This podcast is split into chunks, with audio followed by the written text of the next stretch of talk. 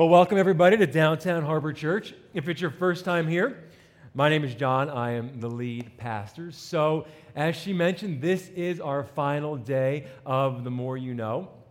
Uh, it's been a great series so far. And uh, what we've been trying to do is this idea, if it is your new, here's how it came up. We've been talking about this idea that in ministry, people come up to us and they say, Hey, John, you know, I've been a Christian for X amount of days, months, years, whatever the case may be. And I'm trying to figure this all out, but I got a couple of questions. there's just some things I don't get. There's some, some concepts that are confusing. Can you help me learn just a little bit more about these things? It's actually a great question because I believe that at some point in your life, someone is going to come to you and they're going to say, Hey, tell me about your faith. What do you personally believe? And very rarely are they looking to just find out about Christianity at large, but they want to say, you know, as my friend, as my family member, as a coworker, what is your take on all of this stuff. And our hope is over the last couple of weeks that you've learned enough about it so that when they ask you, you'll be prepared to answer them. That you can speak on any number of topics. Like the first week, we talked about you know, the, whether the Bible was reliable. We talked about creation. We spent time talking about Satan, who he is, all this kind of stuff, because these are major topics that we all wonder about, things we're looking to learn more about. So, as we wrap up today, the topic that I want to talk to you about is a question that we all struggle with. And I think it's a question that keeps people from having a real relationship with God. I think it actually keeps people away from Jesus sometimes. I think it, it actually, I think it plagues everyone. I think even if you've been a Christian for your entire life, this question, this topic, just really kind of gets under your skin, and it's something that we just never really fully understand. As we end this series, we have to talk about why does God allow bad things to happen? If He's a good God, if He's all loving, all powerful, why does He allow bad things to happen? Can He stop it? Can He prevent it? Why do we have to go through these kind of things? I was, someone asked before the service, hey, what are we talking about today? And I said this, and she goes, oh gosh, that one. It's a big one. It's a big meatball that we all have to struggle with. Now, I just want to be honest with you. Before we kind of continue, because I'm sure some of you have heard a message like this before, specifically if you've kind of grown up in the church, let me just be really honest with you. When we're attempting to answer the question, why does God allow bad things to happen? One of the things that I just want to be clear with you is that there is no answer that is emotionally satisfying. You never walk away from a message like this. You never open up your scriptures. You never read the words of Jesus, and we're talking about why bad things happen and go, hey, you know what? I feel great. I'm pumped. I'm happy I have cancer. That's not, that's not a reality. But what you can learn from the scriptures, what you can learn from Jesus, and what my hope is after a message like this today, that when times do get tough, you have a framework to use, a framework to help you work through these tough times, not to get you out but to help you get through them. That's what Scripture promises us. So, the question is why are we doing this topic last? Why are we doing this topic last? Um, someone asked me, you know, shouldn't this be maybe last week? Shouldn't you end with heaven, all this kind of a thing? Well, the truth is this. In order to fully understand this, and fully to fully understand this, you have to understand all the topics that we've talked about so far in this series. You have to understand about creation. Hold on one second. The confidence monitor is one off, Sarah. You're going to go back one. Go back one for me. Sorry about that, guys. I can't see what you see unless it's here. Go back one so it matches this. So, in order to fully understand why bad things happen, you have to understand that when God and Jesus created this world, they created it to be perfect. They created so there was no illness and disease, so that man and woman would live in perfect harmony with God. You have to understand about the fall this idea that man and woman disobeyed God, bringing sin into this world, changing everything. It's hard to grasp that the reason that bad things are happening in this world is not because of God, it's because of the decision of man. You have to understand who Satan is, that he's a real person or identity or creature, however you want to describe him and what his goals are for your life in this world. And you have to understand who Jesus is, why he came to this world, what the scripture says about him, and what he's looking to do in your life. And lastly, as we talked about last week, you have to understand about heaven and what the Lord Jesus and God are looking to do in the world to come. So today I want to talk about a story that perhaps many of you have heard very famous story, and it takes place in the Gospel of John. It's almost the entire chapter 11. I'm going to pull out most of it. But I am going to forget some things because it's some extra detail. But I would encourage you, if you have time, to go back and to read it for yourself. But let's kind of dive into this, this uh, scripture for today. It says this Now, a man named Lazarus was sick, and he was from Bethany, the village of Mary and her sister Martha. So let's just stop and talk about this for one second. If you've been with us during this series, specifically, if you were here two messages ago when we were talking about whether or not Christianity is sexist, we talked about Mary Martha. We talked about this idea that Martha opened up her home to Jesus, asked him to come in, and he taught. And Mary, her sister, sat at his feet. And Jesus elevated women at every chance he could, showed them that men and women were equal. And Mary learned at his feet what was very unusual for that time. And she was, for all intents and purposes, a disciple of Jesus. So the sisters sent word to Jesus, and all they said was this Jesus, Lord, the one you love is sick. We know that Jesus was about a, a, day and a half away, and they, they sent a letter and they said, The one you love is sick. And I just think that's interesting. That the relationship they had was so good, was so close, that all they had to say was, The one you love? And he knew. He knew it was Lazarus. He knew. So when he heard this, Jesus said, This sickness will not end in death. Look what he says here. He goes, No, it is for God's glory, so that God's Son may be glorified through it. See, what Jesus is doing here in this moment is he is referencing, for the second time in his life, a new category. A couple of chapters ago, there's an interaction between Jesus and a man that was born blind. And Jesus healed him.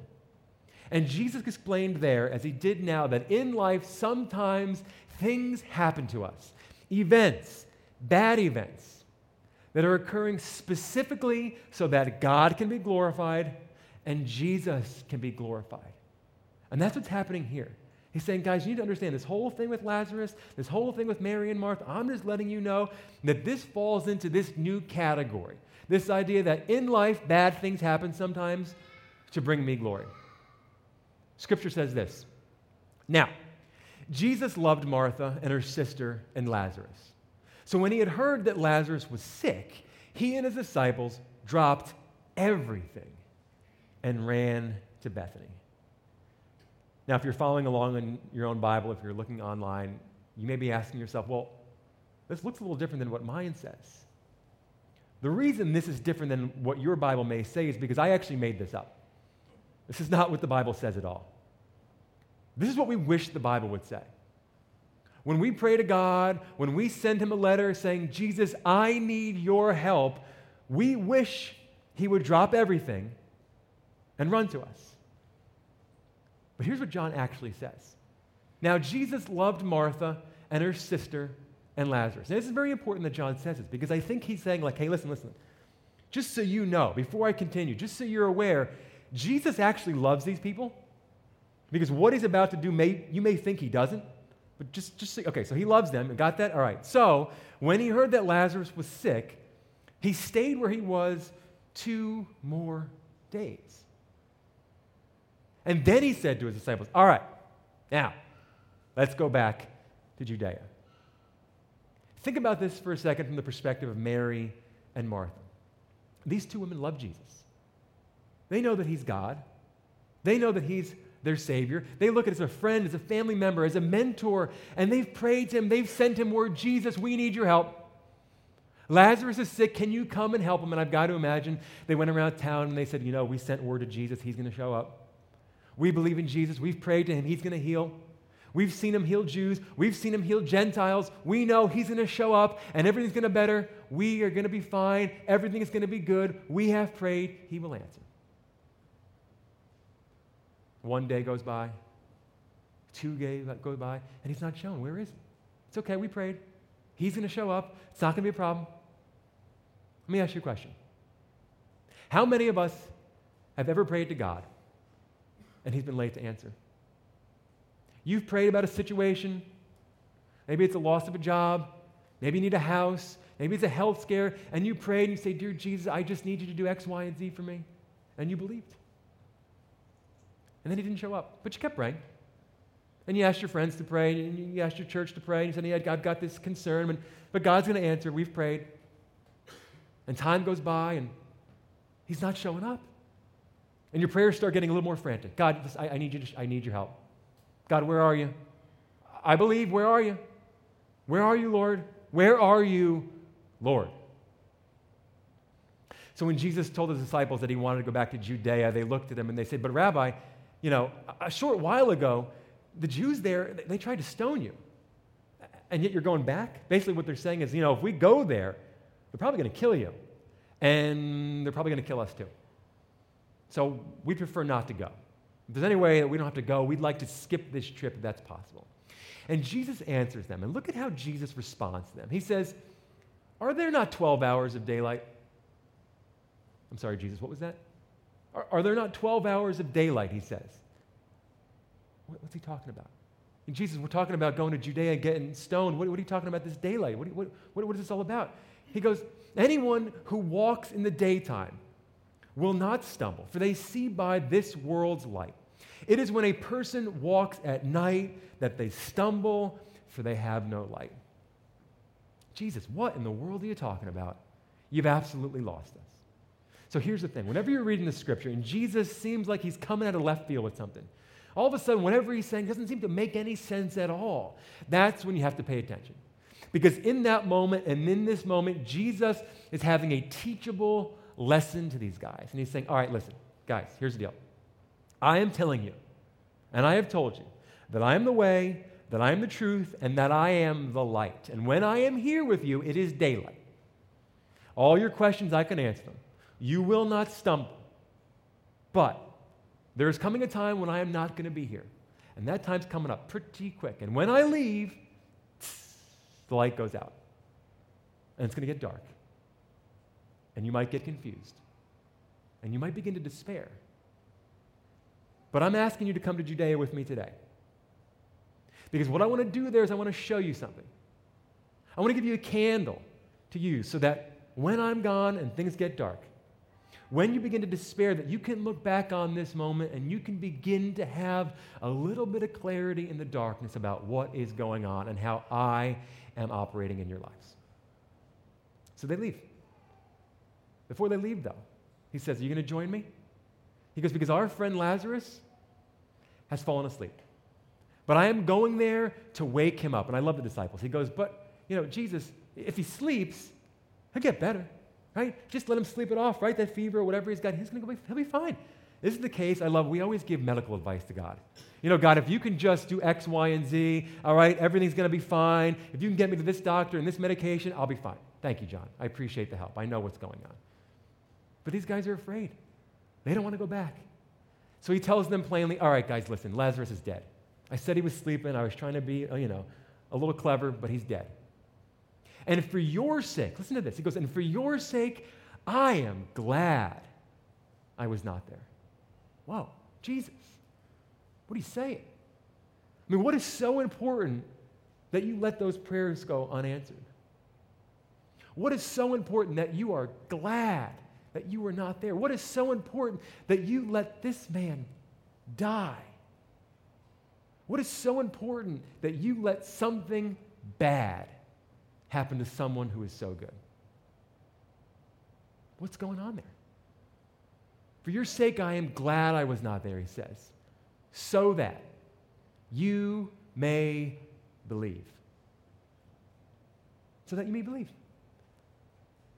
I mean, for the first time, Jesus is saying, guys, you need to understand that sometime in this life, bad things happen to good people so that others who are watching you may believe in Jesus. This may be a tough pill to swallow, but as Christians, you need to understand that sometimes we got a big responsibility on our shoulders when we are going through the tough times.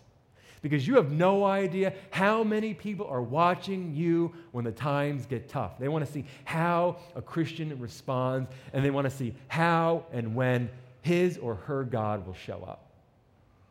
And Jesus is saying, you need to understand that when times get tough, when you get confused, when it gets dark, people are watching. And it's happening so that others may believe. So they leave. And they take that day journey back. On his arrival, Jesus found that Lazarus had already been in the tomb for four days. The guy was dead for four days. That lets us know that he probably died while that messenger was taking the letter to Jesus. Now, this four days, that's important.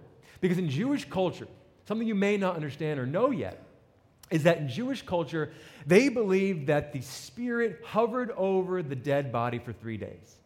That perhaps that spirit may reunite with that body. But once three days is over, once you're in the four days, that's over. That's it. All hope is lost. For Mary, for Martha, for their friends, they knew Lazarus was never coming back. So when Martha heard that Jesus was coming, she went out to meet him, but Mary stayed home. Why do you think that is? She was mad. I mean, she was mad at Jesus. You have to understand that they saw Jesus as a friend, as a family member, but, but they saw him as God. And he failed them.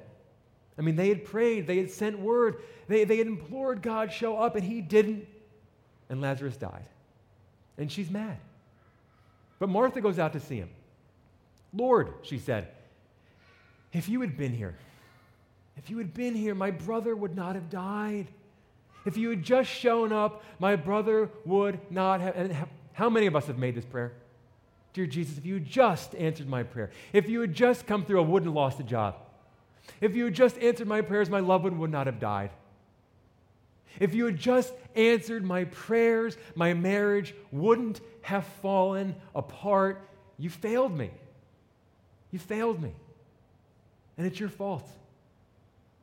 But in spite of all this, in spite of the confusion, in spite of the anger, in spite of death, she says, But I know that even now God will give you whatever you ask. Whatever you ask, He'll give it to you. I know it. I believe that. And Jesus looks at her and says, Hey, you know what? Your brother will rise again.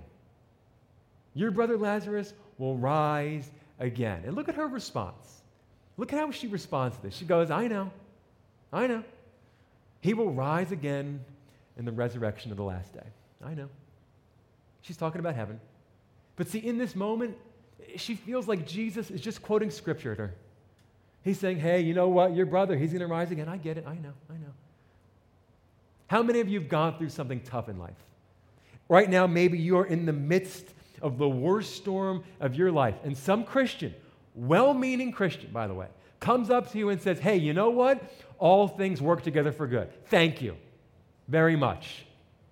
I'm aware of that's what the scripture said. Thank you so It's almost like when you are in the worst of it, scripture almost becomes offensive in a way. But this is true. But in that moment, you don't need scripture quoted at you. You just need a hug. You just need someone to be there for you in the moment. In light of the truth of the scripture, you just need, you just need compassion. You just need sympathy. And I think Jesus knows this. And he says to her, Look, all right, listen, I am the resurrection. Me, with you, right here, right now. I'm the resurrection. I'm the life. The one who believes in me will live even though they die, and whoever lives by believing in me will never die. And then he looks at her and he asks her a question.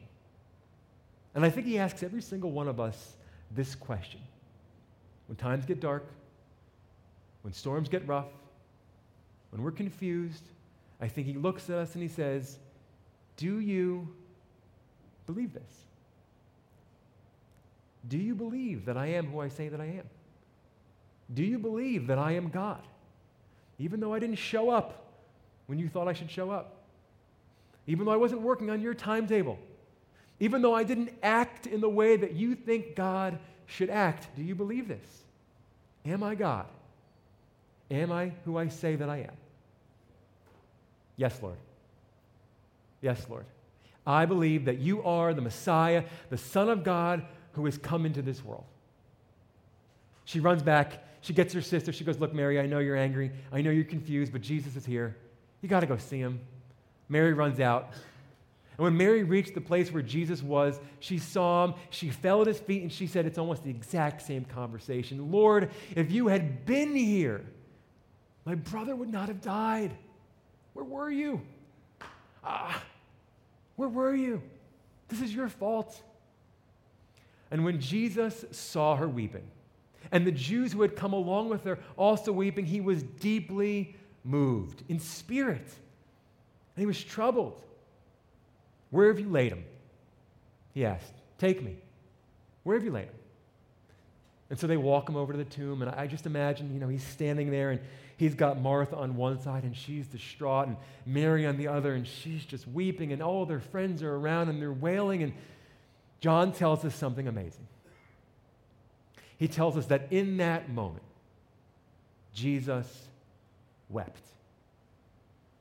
The God of this universe, the creator of this universe, God Almighty, our Savior, the Messiah, in that moment, he wept.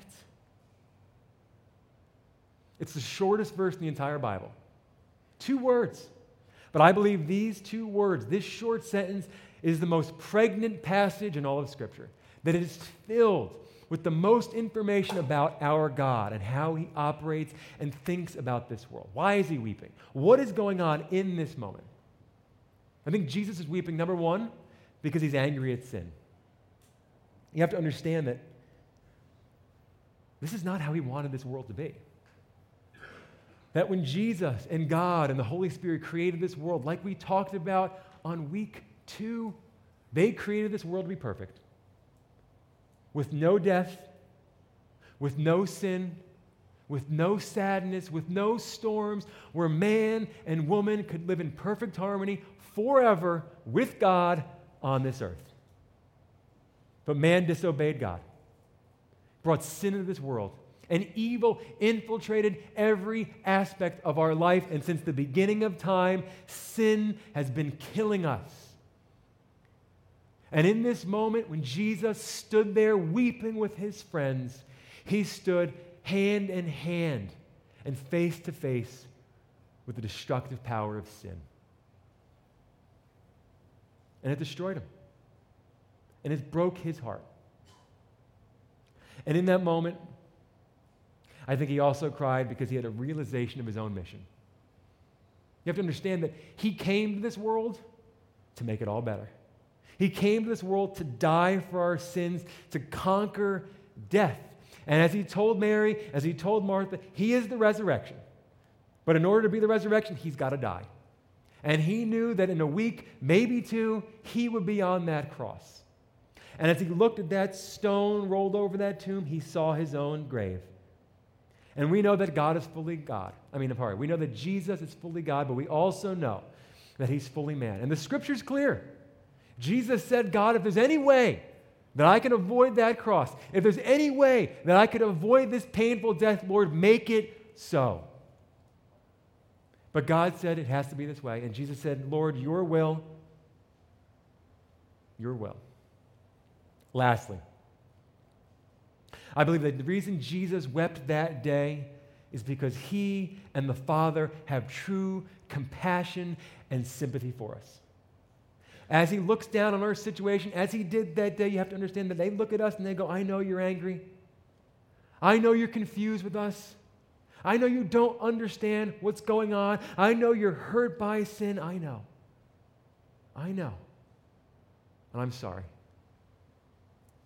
This is not what we wanted for your life and we're sorry. It goes on. Jesus, once more, deeply moved, came to the tomb. He's just, I just imagine he's just overcome, just sobbing perhaps. And it was a cave with a stone laid across the entrance. Take away the stone, he said. Take it away. Martha says, But Lord, by this time there's a bad odor, for he's been in there four days. And then Jesus said to her, Did I not tell you that if you believe, you will see the glory of God. I think in this moment, she steps back and she goes, Yeah, I get it now. I think I see it now. I think the unanswered prayer, I think the delay in your arrival, I think my brother died. I, I get it now. All of this is about you. Everything that has happened has happened so that you may be glorified that you may be lifted up and we can be drawn nearer to you. I understand that now. So they took away the stone. And then Jesus looked up and said, Father, I thank you that you have heard me. I knew that you always hear me, but I said this for the benefit of the people standing here. He goes on, so that they may believe that you sent me. See, what we're getting here is a, a little backstage appearance of what Jesus and God are saying to each other. Because they know what's going to happen. They know what's going to take place. And so Jesus is saying, hey, God, you know what? They're watching me right now, so we got to make this prayer. We got to do this prayer because you and I know what's going to happen. But I need them to know that whatever happens comes from you. So let's have this prayer so that when I do what I'm about to do, you're going to get the glory, not just me. Okay, are they done? Are they watching? All right, let's do this. All right, let's go. It's go time. And when he had said this, Jesus called in a loud voice, Lazarus, come out. Come out. And the dead man came out, and his fan and his hands and his feet wrapped with strips of linen and a cloth around his face. And then Jesus said, Take off the grave clothes and let him go. I have to imagine he said this because people were probably just standing around going, oh, did he just did he just do what I think he did? Because that guy was dead four days and now and they're just standing. He goes, take the, help the guy. Take the clothes off him. And I love the last line.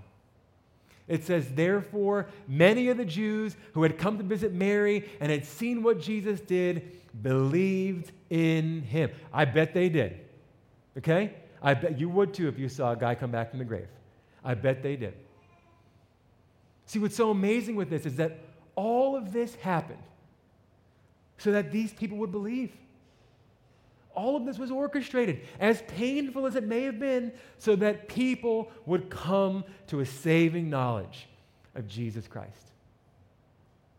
So, why does God allow bad things to happen? Sometimes we just don't know. Sometimes we're just not privy to that information. We wish we were. We wish we knew it all, but sometimes we don't.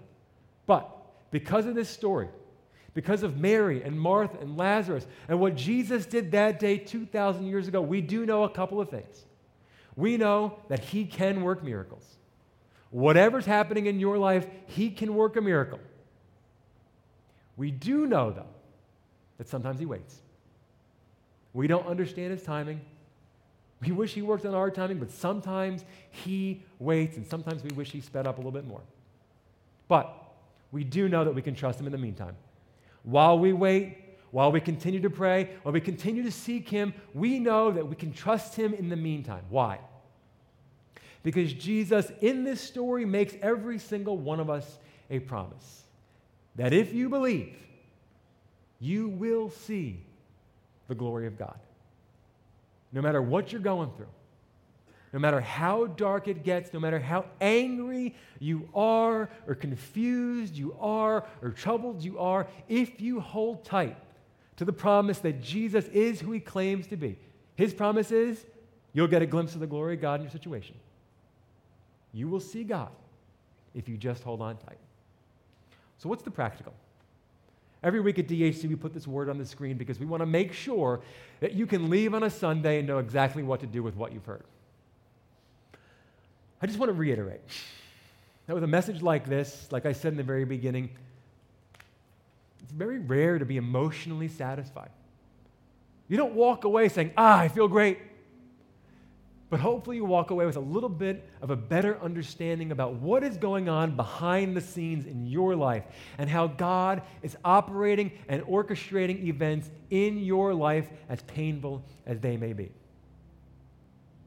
But no matter what you're going through, because everybody's got their thing, and some of us are going through things right now, some of us have already come out the other side, some of us are getting ready to go into it, and we don't even know it.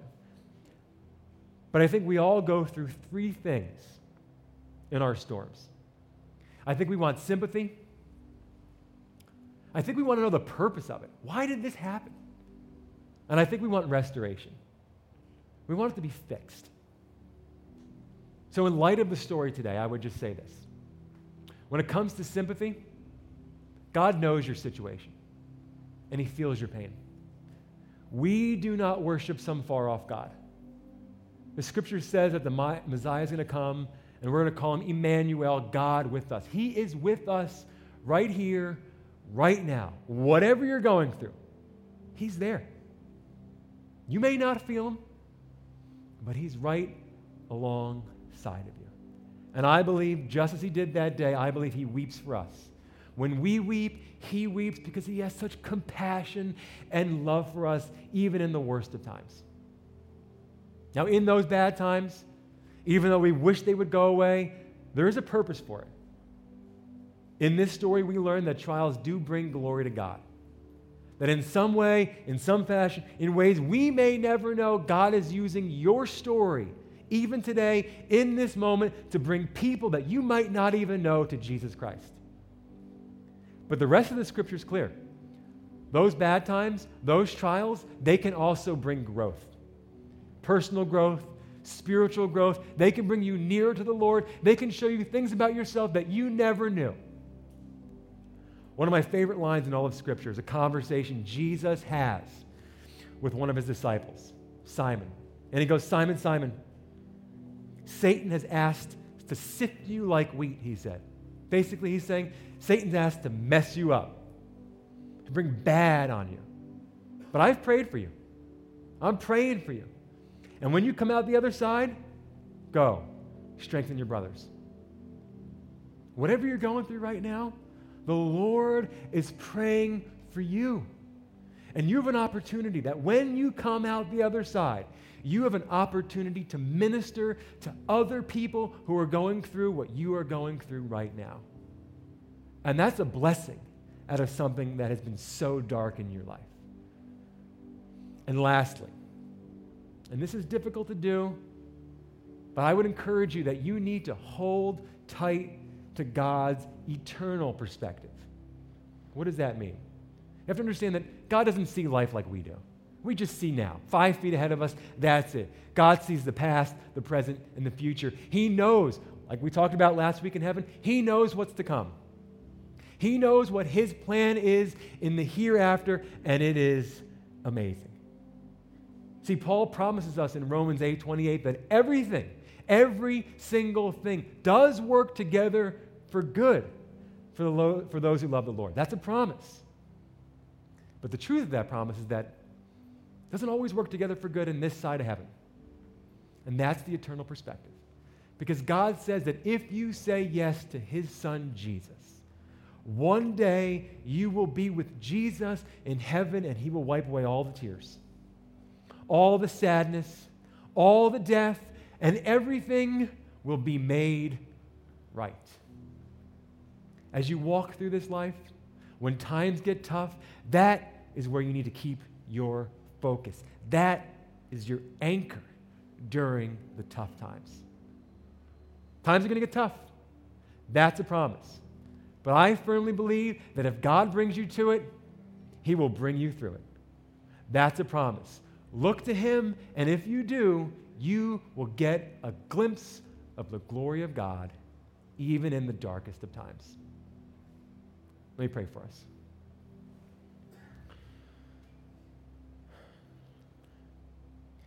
Dear Heavenly Father, this is one of the most difficult topics that we have to struggle with in this life. And I just know that so many of us right now are going through something tough. I believe that perhaps many of us, like Martha and Mary, have cried out to you so that you would intervene in our situations, Lord. And, and we've cried out and we've cried out and we've cried out, Lord, and it just seems like you're not hearing our prayers. God, I pray that today, that today is the day you say, let's go back to Judea. I pray that today is the day, Lord, that you show up in our lives, Lord. That today is the day that we feel you in a mighty and powerful way, that the dark times begin to get light. Lord, that whatever someone is going through right now, I pray that they would feel your presence in a powerful way. That they would feel your spirit in a powerful way. That your peace that you promised would come over us in a way that we can't even imagine, Lord as the tide would turn. Lord, that you would bring us through this. Lord, I pray that whatever we're going through, as painful as it is, I pray that you would be glorified in it. I pray, Lord, that as painful as it is, it would be a growing experience for us. That when it's over, Lord, we would come out better for it. And that hopefully, Lord, others will come to know you, Jesus, as their Savior because of it. We ask all of this in Jesus' precious name.